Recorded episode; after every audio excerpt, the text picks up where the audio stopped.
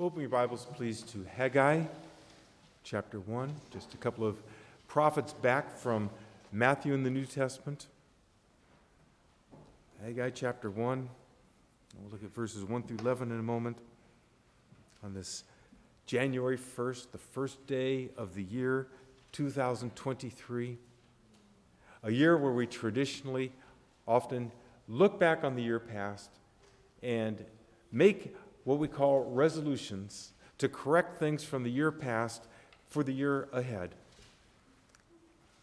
You know, January is named for the Roman god Janus, and Janus was always pictured as having a mask with two faces. It was also used in theaters where they're looking in opposite directions. And that's sort of what we do in January.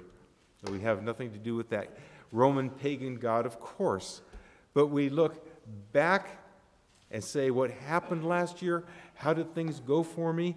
Did I accomplish my plans? Did I do well? And then we look forward to how we might correct things. We make resolutions.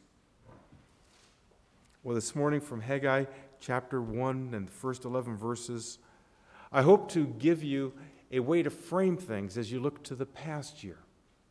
Now, the companion message to this, where we look forward, is going to be this afternoon, and that will be from Zechariah, who was Haggai's companion as a prophet, as we'll see in a few moments. But for this morning, from Haggai 1 1 through 11, we're going to learn to look back and to look back properly and godly and in a biblical manner. Are you anxious for that? Are you prepared to hear that word of God, to have that framework for looking back that would meet with God's scripture? We'll stand as I read God's word, Haggai chapter 1, verses 1 through 11.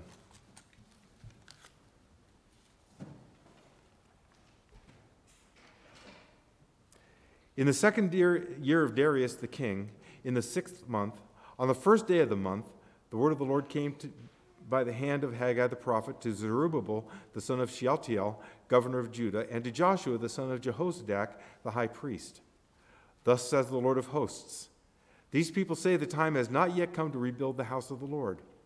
Then the word of the Lord came by the hand of Haggai the prophet. Is it time for you to, yourselves to dwell in your paneled houses while this house lies in ruins? Now, therefore, thus says the Lord of hosts Consider your ways. You have sown much and harvested little. You eat, but you never have enough. You drink, but you are never satisfied. You never have your fill. You clothe yourselves, but no one is warm and he who earns wages does so to put them in a, into a bag with holes. Thus says the Lord of hosts Consider your ways. Go up to the hills and bring wood and build the house that I may take pleasure in it and that I may be glorified, says the Lord. You looked for much, and behold, it came to little. And when you brought it home, I blew it away. Why? declares the Lord of hosts. Because of my house that lies in ruins, while each of you busies himself with his own house. Therefore, the heavens above you have withheld the dew, and the earth has withheld, withheld its produce. And I have called for a drought on the land and the hills, on the grain, the new wine, the oil, and what the ground brings forth, on man and beast, and on all their labors. God bless the reading and now the proclamation of his word. Please be seated.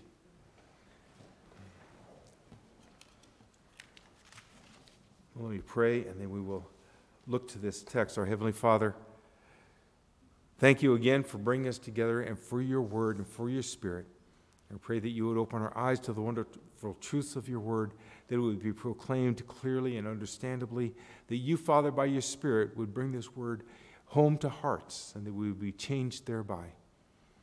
Father, may the words of my mouth and the meditations of my heart be acceptable and pleasing to you, Lord, and edifying and useful to those who hear. And may Jesus Christ receive the praise and the glory. In his name we pray. Amen. So, how do we frame things as we look back on 2023? Because I would guess that all of us have done that because it's just sort of a cultural thing, it's a habit, it's a good thing. There's a marker we have, it's this first day of the year. In many senses, it's no different than yesterday, though we have sunshine right now and it was raining yesterday, so it's different in that sense. But in all substance, today's really not that much different from the last day of 2022. Any more than it's going to be much different from the second day of 2023. But it is a day, it's a marker, a line in the sand, if you will. And how many of us look back on last year and say, well, this has to be corrected. I said in 2021, and that last day, I was going to start something. I look back at 2022 and I didn't.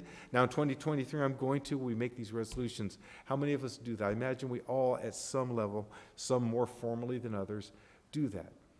Some of us just make a note in our minds and we forget it by the second. Others of us make a note on paper and we lose it in a month. Others make notes in our keep notes on the, our smartphones and we've got it so we can ignore it for six or seven or eight months. But we do make those resolutions. We look back and we say, I want to correct. I want to pick up those habits, those things that I was going to do and were going to be good for me. Haggai chapter 1, verse 1 through 11, which I read, might help us frame the way to look back. So we can look back in a way that would bring us closer to Christ's image, that we look back in a biblical way. Haggai 1 1 through 11 is the prophet's first oracle in this book, and he's speaking to a people who are in very hard straits. I mean, they had been exiles in Babylon. They'd been forced into that land after Nebuchadnezzar's army had sacked the temple and brought them from Judah to his land, to Babylon, as captives. Not much longer after that, Persia conquered Babylon. That was under King Cyrus. And this King Cyrus, king of Persia, soon decreed that they could return and build the new temple for Yahweh. And you heard that in the, read, in the preaching about this temple, this house that lies in ruins. It was ruined by Nebuchadnezzar about 70 years before they were able to return under Cyrus, who conquered uh, Babylon.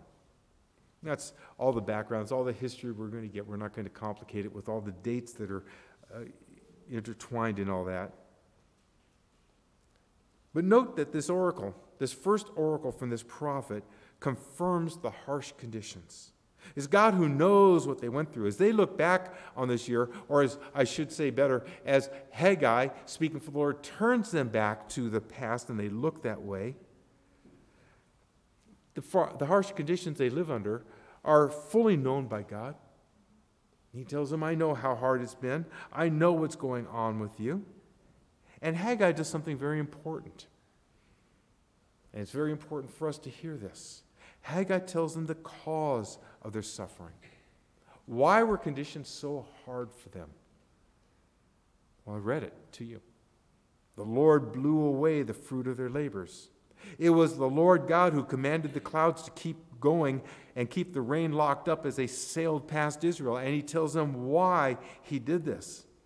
Why did he do this?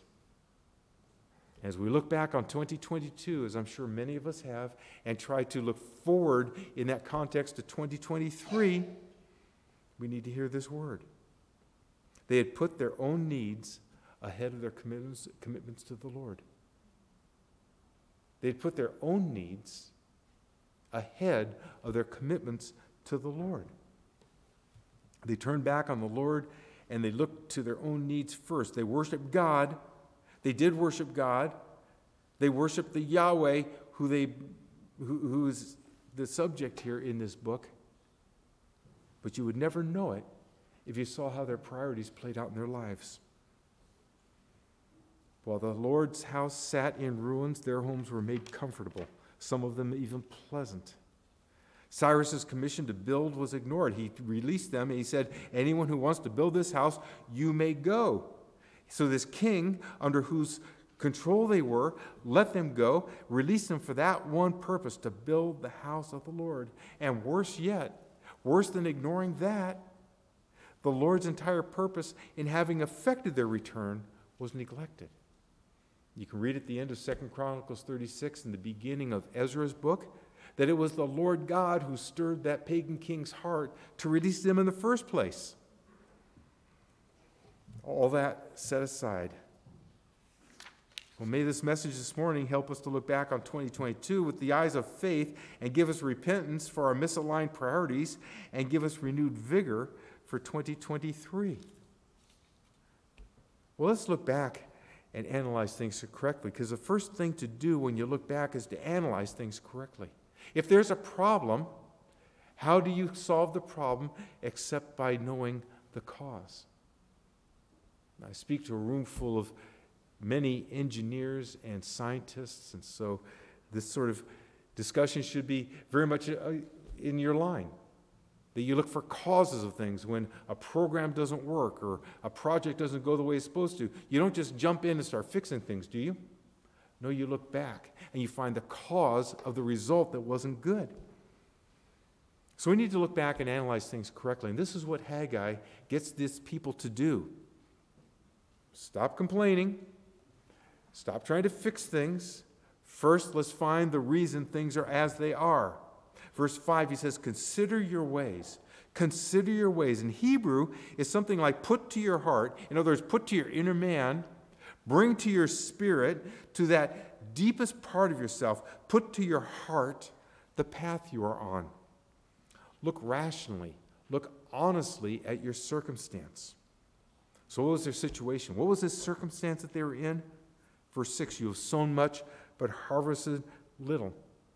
They're working their tails off in the field, and there's just not much coming up. I mean, have you ever worked hard and made all the right moves and choices and got nothing from it?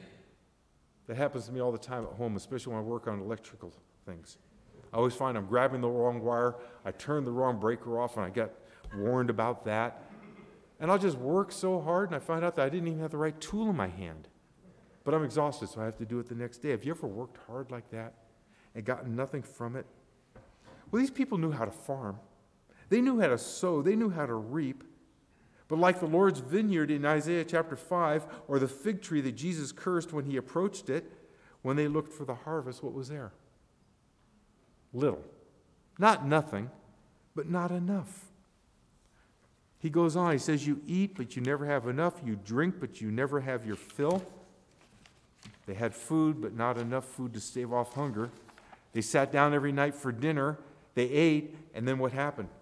They went to bed, they went to bed hungry. Not starving, but not satisfied.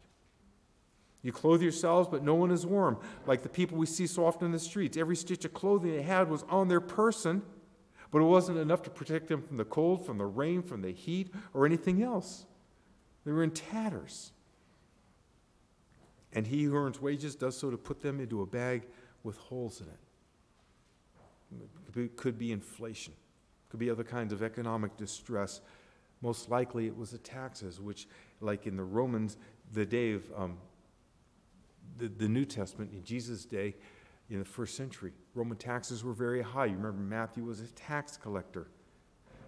Persia, like Rome, nothing could bring down their wrath more quickly or more brutally than tardy taxes. So they'd work and they'd go into commerce, and where would it go? A bag with holes in it. Where did it drop on the ground? No, it dropped and went off to Persia. They worked, they sold, they earned, but after taxes, after inflation, after living, the net was pretty paltry. So God knows the situation they were in, just as He knows what we're in. Be it good or bad, know this that God knows, God is aware.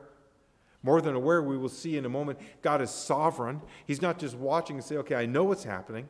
He's sovereign over it. We'll get involved in that in a moment. But God knows. God looks at the whole world, and most especially His church that His Son Jesus Christ bought on the cross and knows our situation. He knows what's going on. Well, they didn't need a prophet from God to tell them that things were tough. I mean, they knew that, they were living it. And most of us, especially the engineers and the scientists among us, are pretty good at assessing things, aren't we? And we do so technically. We do so factually, objectively, logically, right? We put together a metric that will help us to solve the problem or get to where we want to go. But you can't solve the problem if you don't know the cause. Isn't that why we go to doctors? I feel bad. I'm sick. Something's going on. What's wrong with you? I don't know. I'm going to go somebody who went to Harvard Medical School. They're going to tell me what the cause is. Then they're going to fix it for me. If you have cancer, you don't take aspirin. That's not the cause. You, know, you, you don't have a headache, and that's not what's causing you to feel bad. You have something deeper. You have to know the cause before you can fix the problem. What was the cause of their problems? Why was the harvest so poor? Why was their food so little? Why were their clothes in tatters and their wallets full of holes? What was it? What was their priorities? Priorities, verses 2 through 4. You can look at those again. Thus says the Lord of hosts. These people say the time has not come yet to rebuild the house of the Lord. Let's stop for a moment and remember. Now, we didn't go into all the context, it would take too long, but just remember that the Lord moved Cyrus's heart and gave them a commission to build the house of the Lord. It was God's doing that they were released from exile. And so when they took up that commission, which included much Persian wealth from the personal treasury of the king, and what was returned to them was all the implements from the temple that Nebuchadnezzar of Babylon, whom Cyrus had conquered, Cyrus gave it all back to them so the temple could be restored. They'd have the chalices, they'd have the altar, they'd have everything they need. So they took all this, they took that commission, and then didn't do it. So when he says the time has not yet come to rebuild the house of the Lord, remember that this people, as it were, signed a contract. Yes, released from Persia or Babylon. Per the Lord's special working in that king, we sign this agreement that we will go and take advantage of all that by building the house of the Lord. But they said the time has not yet come. Then the word, verse 3, then the word of the Lord came by the hand of Haggai the prophet. Is it time for you yourselves to dwell in your paneled houses while this house lies in ruins? Well, that needs but little explanation. I mean, what is the problem here? Well, there's two errors. There's two real causes. First, they'd consider their own comforts in their homes as more important than the Lord's honor. Second, they turned their back on the commission they had, what they had promised they would do. They said, Yes, we'll build, but yes didn't quite mean yes. You remember what Jesus said about yes and no? What is yes? Yes is not very complicated, is it? It means yes, affirmative. It's a handshake. Let your yes be yes. Do what you agreed to do. Let your no be no. Don't do what you agreed not to do. No is no more complicated than yes. And they said, Yes, we will. And then they didn't. Now, sometimes it's hard to keep those commitments we make, but you know, God cares about the integrity of his people. He cares about your integrity. He cares that when you say you will do something, when you make a commitment, when you put your word on the line, which is really who? is Christ's word that you're bringing because Christ is in you and Christ bought you on the cross, and you say yes, that it means yes, and God cares about this, just as He did then with this people. He cared that they said they would do it. He cared that they took Him up on His offer that He made through Cyrus to send them back. We have to remember as we go through life, as we look forward to 2023, that God doesn't just know, He's deeply concerned with the integrity of his people. They said, Yes, we will build. We like getting out of Babylon. We don't want to be around these pagans anymore. We like traveling with Ezra and Nehemiah. You can read about that in those books and seeing all the gold of the temple restored. But hammer and nail? Come on. I was only kidding. God doesn't take either of these offenses lightly. Offense against Cyrus, who let them go for this purpose, and offense against him who moved Cyrus to do that. God takes neither of these realms of offense lightly. When he worked in the heart of the king to the peace and the good of his people was not something just to be ignored. When he works in the heart of a brother or sister, now this applies to us. When he works in the heart of a brother or sister, for example, to apologize for something, it's not something to be taken lightly. We have to remember that if, if this something like that happens, if a brother or sister comes to us with a need for prayer, most especially to resolve an offense, what does Jesus Christ say? It's, it's the Spirit of God that is making this move. It's God who has done this, and we need to see it that way. As these people would not remember or intentionally forgot, it was God by His Spirit who got them where they were. You know, I've had the intervening cases where a person I believe, stirred by the Lord, went to a brother they'd offended. And they were rebuffed by that brother because they went and said, I need to apologize to you for something. And the person said back, Oh, no, I don't want an apology. I need to repent because I'm biblical. I must have repentance. Well, that's what I'm doing. No, but you said apologize. And then this battle of words 1 Timothy 6 4, 2 Timothy 2 14, a waste of time, controversy about words. But what was he really doing? He was not even acknowledging the possibility that it was God who worked in this brother and brought him to him. and got worried about words. I apologize rather than repent. This people was doing much the same thing. We need to take that to heart. That we need to recognize when the Lord is moving in this way. Not just in matters of repentance and reconciling offenses. But God truly works amongst his people.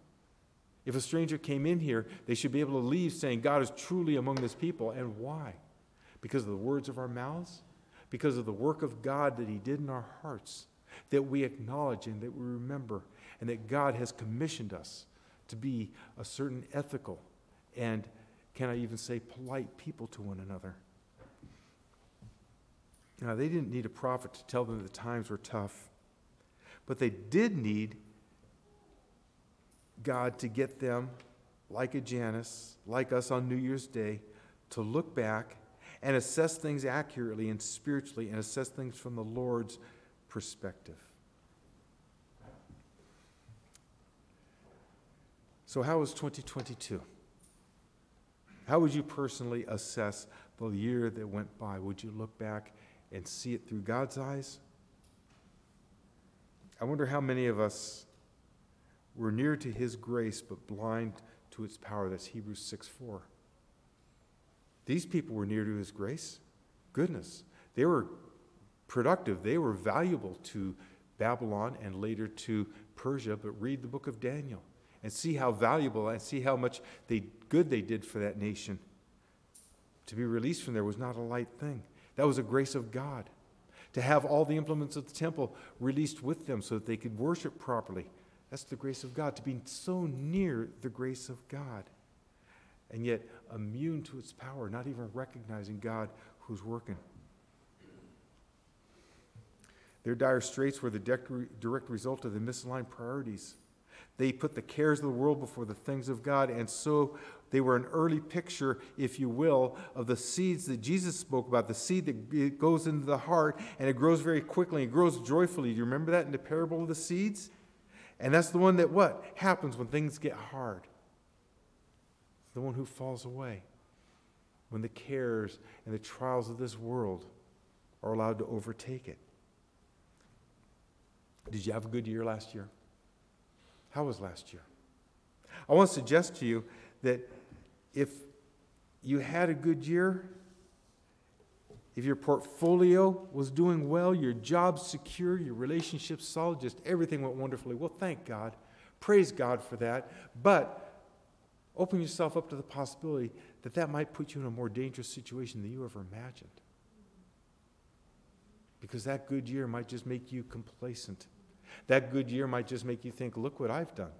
Boy, my metrics sure worked out well my technical and logical plans really have done well, and I'm going to give them, oh, not me. I'm going to give it to God. But that's an afterthought. It could be one of the most dangerous situations you would be in. Well, they still needed to know from Haggai why nothing was going right for them. If you've had a tough year, why? If your portfolio went the wrong way, if your relationships have faltered, if things just haven't worked out, why? I think Haggai 1 1 through 11, as he talks to this people, helps us. Their misaligned priorities were clear enough. But what had that to do with poor crops and poor nutrition and poor clothing and a poor economy? Where were their hard earned benefits?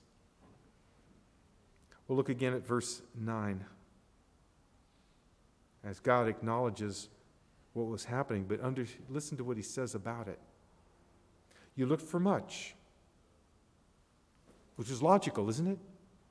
They were good farmers. They knew how to do carpentry, they knew how to do commerce. They made all the right moves. They had the right metric. Their plans were good. Their plans were solid. The trajectory was correct. You looked for much. Why did they look for much? Because much should have been expected from their good, well laid plans. And behold, it came to little. And when you brought it home, I blew it away. Unabashedly takes full credit. When you brought it home, whatever it was you thought you were going to have, all these benefits that you planned for and you metricized, if you will, I blew it away. Why? declares the Lord of hosts. Because of my house that lies in ruins, while each of you busies himself with his own house. Therefore, that's why. Here's the reason things didn't go well. The heavens above you have withheld the dew. It's like, wait, wait a second. We knew that. I mean, we're down here. We knew there's no rain. Is this telling us anything? And the earth has withheld its produce, right? Because there's no rain. These farmers can figure that out. But why? Why? Logic and experience would tell them no rain, no crop. I work hard, little comes up because no rain's coming down. We could figure that out even if you're a lousy gardener like me. Why? And I called for a drought on the land and the hills, on the grain, the new wine, the oil, everything that you would sell to keep your wallet full so that the holes would not be, the, the, the money going in would keep up with the, what's going out. The oil and the things that the ground brings forth on man and beast and on all their labors. As well as their plans were laid out, as hard and properly as they worked, why were things not working? God says. Oh, it was me, unabashedly, without apology. I called for the drought. He takes full credit for having blessed them. Hear my word. He takes full credit for having blessed you with drought and malnutrition, with rags and economic distress. Why? So you will look back and see it through God's eyes if it's been a tough year for you, you'll look back and you'll say, God has done this. He's blessed me with these hard things. Just as Haggai is telling me he's blessed them with those hard things. Why? So you'll see things logically. So you'll see things clearly.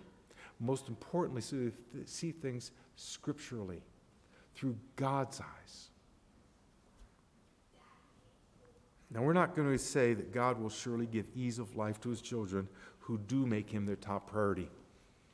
We're going to sit down, we're going to get on our laptops, we're going to make up a spreadsheet, we're going to list out everything we're trying to do in 2023, and we're going to be sure we wrote God's name up on top. God, Jesus Christ, follow the Holy Spirit, and so forth. I'm not saying when you do that, and even if you follow it consistently, that that means that God is now committed to blessing you with all ease and looking at the rest of your metrics and saying, okay, because He put me here, I'm going to make all these things happen. We're not saying that. God's our top priority, regardless of how He works, how He blesses us, whether He's blessing you with plenty or blessing you with some harder things. God is not number one, God is everything. He's not our top priority, He's our all. You shall love the Lord your God with all your heart, all your strength, and all your might. And Jesus says, all your mind. Everything you are is to emanate from God. When things don't go according to our plans, when the metrics, the data points all point to success and we have failure or results less than expected, what do we do? What do my engineers and scientists do? Well, you gather up more data points, don't you? You analyze them by the metric. You say, okay, well, this is the way I was going to analyze it, and here's what happened. Therefore, I've got to change the formula over here a little bit. I've got to tweak it. We feed all this into our algorithms. We punch it into our smartphone. We get spewed out a number, and we compare that to our expectations, reassess our metrics, carefully go over our regression analyses, realign our trajectory, and away we go into 2023. Hallelujah. Happy New Year. Now, here's God's metric because of my house which lies in ruins, while each of you busies himself with his own house. Now, you don't earn God's favor by working on his house. You have God's favor because of Jesus Christ, he in whom God is well pleased. But Jesus said, Whoever has my commandments and keeps them, he it is who loves me, and he who loves me will be loved by my Father, and I will love him and manifest myself to him. So, why does God love you? Because of Jesus Christ. And where'd you earn God's love? You didn't. Christ and Christ only earned it. So we're not going to put God on the hot seat to do anything. So we don't earn his favor by putting him first. nor does that make us really fit for salvation. That's what Jesus did on the cross. You know, as much as I admire people who can plan well and then stick to the plan, what's really behind the success or the failure? Is our metrics or is it God? Clearly, it's God. He brought the hardships. He blessed you with hardships if it's been a hard year for you. And it's He who can reverse them. He brought the bounty, and it is He who can bless you by blowing it away. You remember Jesus' parable of the talents? It was in the New Testament reading this morning. One man got five, one man got two, another got a paltry single talent. The rich man pleased the Lord by gaining another five. The middle class guy also doubled what Christ had given him, and both got the same commendation. Well done, good and faithful servant. Well, wait, I, I, I just gave you five. He only gave you two more. Don't I get a better done? No. For both. Well done, good and faithful servant. It wasn't the money. It wasn't the money. Without delving in totally into this parable, one lesson in it is the same as we have in Haggai. Are our roofs secure while the Lord's house leaks? This man went and buried it. He made himself secure. He was sure when this harsh master came back, he was going to give him what is his. He wasn't looking at the Lord's priorities. He wasn't looking at what the Lord gave him the, the talents to do. Are our roofs secure while the Lord's house isn't leaking. And we don't have a temple of brick and wood.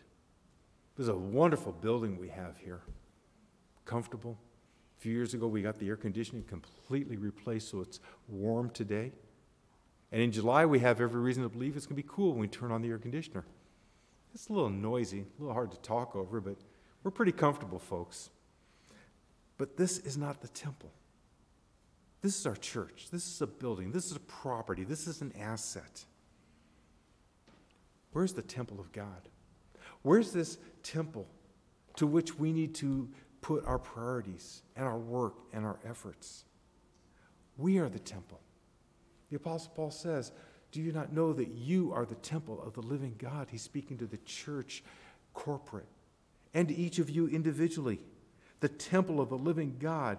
So we can spiritualize that text a little bit and ask whether the things of God have been our priority or the things of ourselves. Have you taken care to not forsake the assembling together of ourselves, as Hebrews 10:25? Have you been building your own estate and ignoring God's?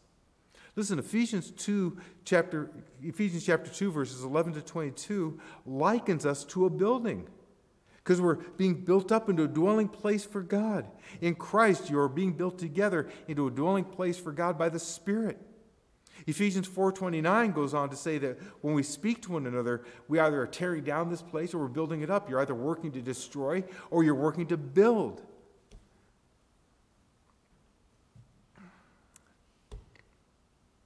It says that when we speak to one another, if we tear down, if the I comes before Christ, if our priorities are for ourselves and getting our point across and our agenda, and for somebody to say that you are correct, you're tearing down, or we can build up. Words that are good and necessary for edification, that build up this temple of God. Jude 20 says, But you, beloved, building yourselves up in the most holy faith and praying in the Holy Spirit, keep yourselves in the love of God. That's what builds up the temple. That's what puts our priority on Christ.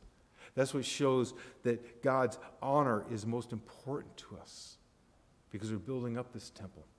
We're building up this house of God. We're building up individually through prayer, through attendance to the preaching, through personal devotions, through time spent in reading the scripture, looking what it says, repenting of the difference between it and us, which are many and praying to God to grow us more and more in that image, to set aside those old ways. And we build this place up, not with hammer and nails, but with words, with prayers that edify, that build up the others. No less than the Jews in Haggai's days, we have a building that demands our attention and priorities. Not a roof that leaks, but a brother who needs encouragement.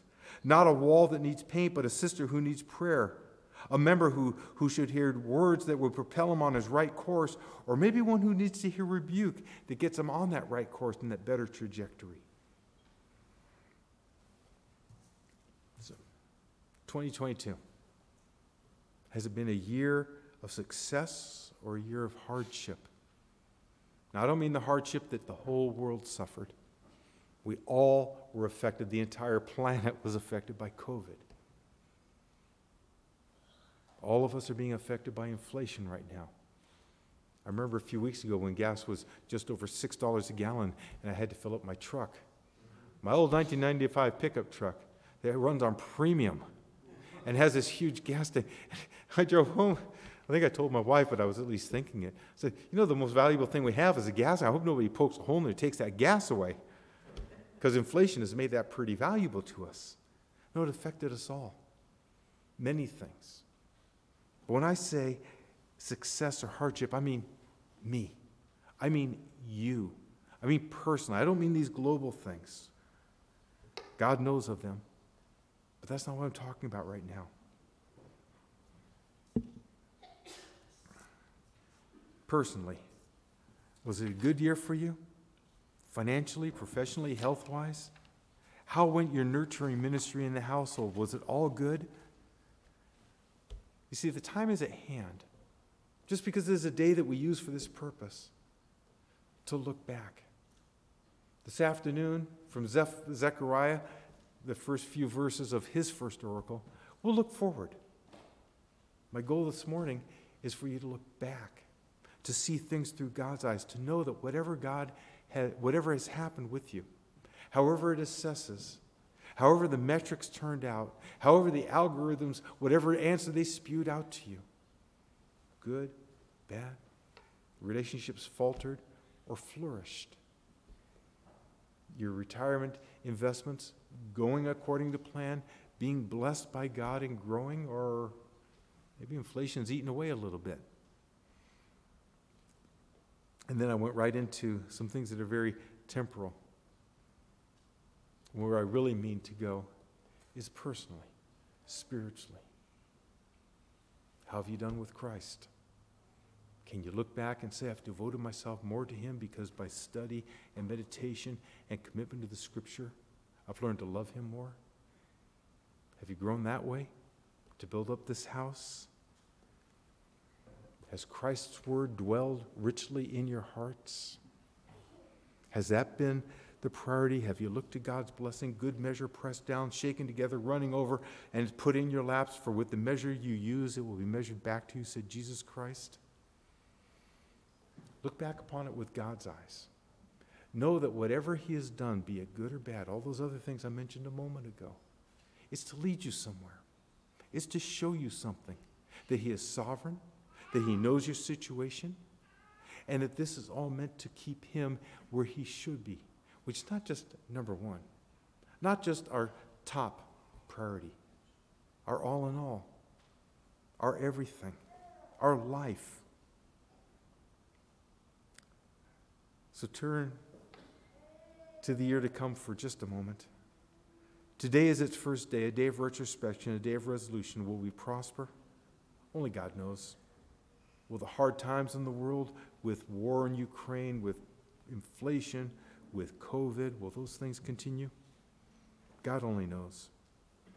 But we know this as we look back, it's our growth into Christ that's most important. It's our building up of this temple, this house. This is God's house. And we're all part of it. Read 1 Corinthians 12, read Romans 12. We all have that responsibility to be builders together. And this is what God has commissioned us for. If God turned and worked in Cyrus's heart to return the exiles to Judah, what did God do to bring us here? His son went to the cross. His son died for our sins, that we together might be a holy house where God, by his, his Spirit, is pleased to dwell.